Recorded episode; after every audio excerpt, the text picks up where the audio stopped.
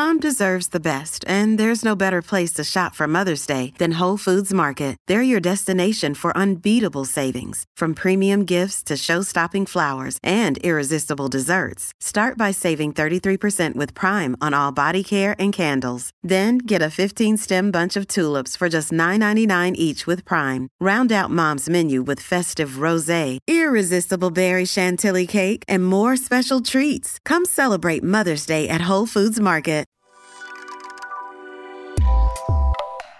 Good morning. Welcome to Axios Today. It's Thursday, June 10th. I'm Niala Boodhoo. Here's what we're watching today an uptick in trans murders in the U.S.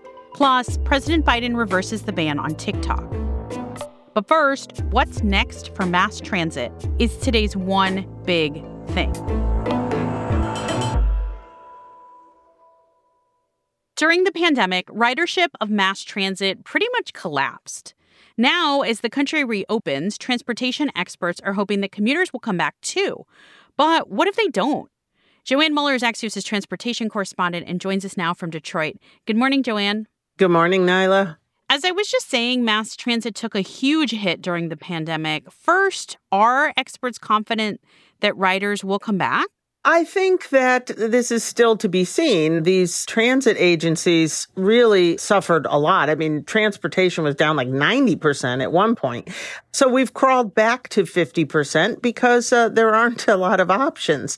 But people who can't afford it have been buying their own cars and driving themselves where they want to go. But there's also this great uncertainty about how the future of work is going to shake out and therefore how uh, commuting will shake out. What are different agencies around the country doing to entice riders to come back? Well, one thing that we're seeing a big movement on is the addition of sort of flexible on demand rides on shuttles. Uh, very common company that does this is Via. They have partnered with a lot of transit agencies around the country to sort of fill the gaps, uh, do that first mile, last mile connection to the existing transit system. But often, you know, there's just not enough demand to have a full 40 person bus running up and down a certain street or to a certain neighborhood. So you could do this on demand, flexible shuttle ride, and it suits people much better and uh, it gets the people where they need to go. So we're seeing a lot of that. We're also seeing as traffic has increased, agencies have figured out that they need to clear lanes for buses because they want people to ride the buses. So if you can make a dedicated lane just for buses, bus travel actually becomes pretty nice. And so you're seeing a big push toward uh, bus priority lanes. So those are a couple examples. Joann, as you mentioned, there's so many unknowns here, both in the short and the long term. We don't know if commuters will come back. We don't know how work in office is going to look like. How are transit agencies trying to plan for this? Well, they're not known to be very flexible, but I think the pandemic really caused them to spring into action and get creative because there were a lot of essential workers that still had to get to work during the pandemic. And uh, while agencies were really hammered on revenue, that made them a little bit more nimble to go forward now in this new world when we try to figure out what comes next. Joann Muller is Axios' transportation correspondent, and you can read her entire story about this this weekend at Axios.com. And you could read more of Joann's reporting in the new newsletter, What's Next, that debuts on Monday. Thanks, Joann. Thank you, Niala. We'll be back in 15 seconds with the alarming increase in trans murders.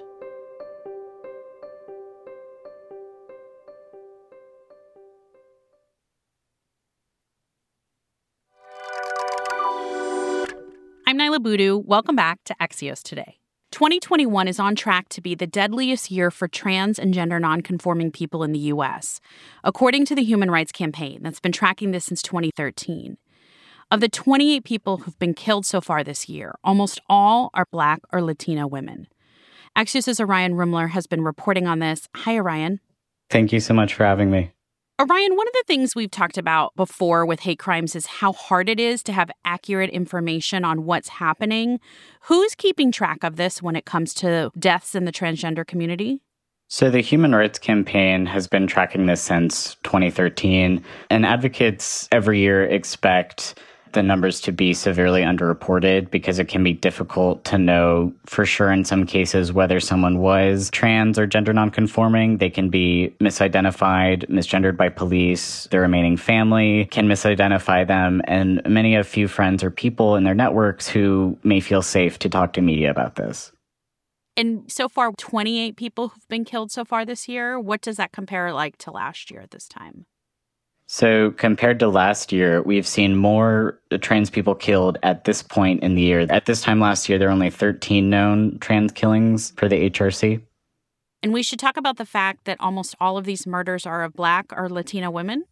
Most of these killings are of Black and Latina or Latinx women, and that's consistent year over year. I mean, advocates are saying like the women of color are the most vulnerable here because discrimination puts them in a position of poverty. Maybe you don't have access to housing, maybe you can't afford health care.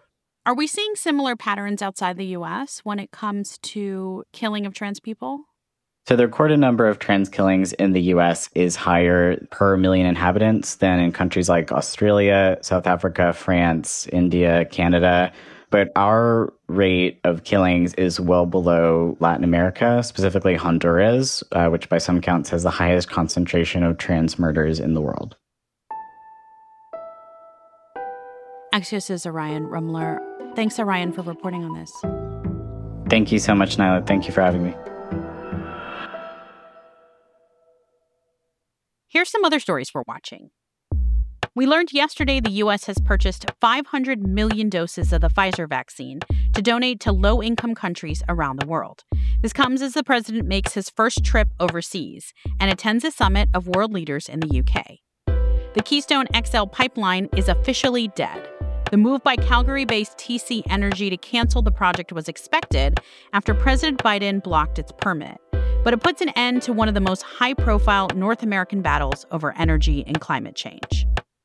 And yesterday, President Biden issued an executive order reversing his predecessor's bans on Chinese owned apps like TikTok.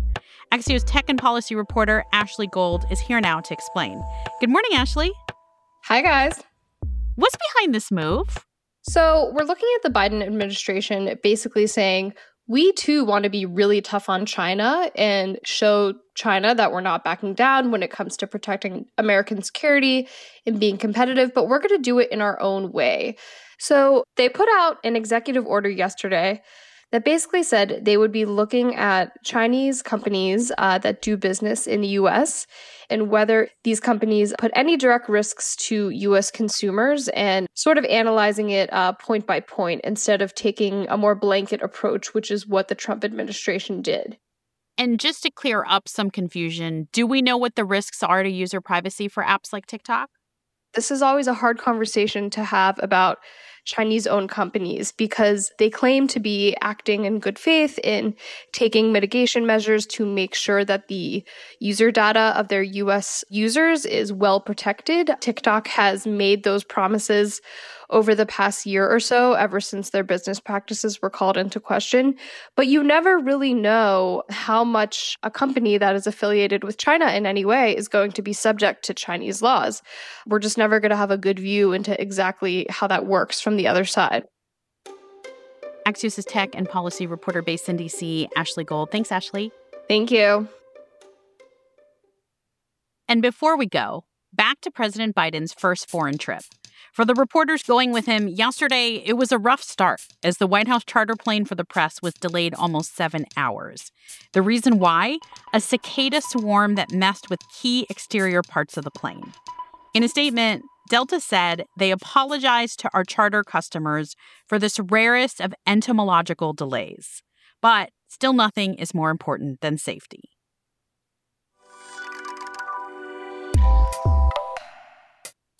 You can always send us feedback by emailing us at podcasts at axios.com, or you can reach out to me directly on Twitter. My handle's Niala Boodhoo. Thanks for listening. Stay safe, and we'll see you back here tomorrow morning.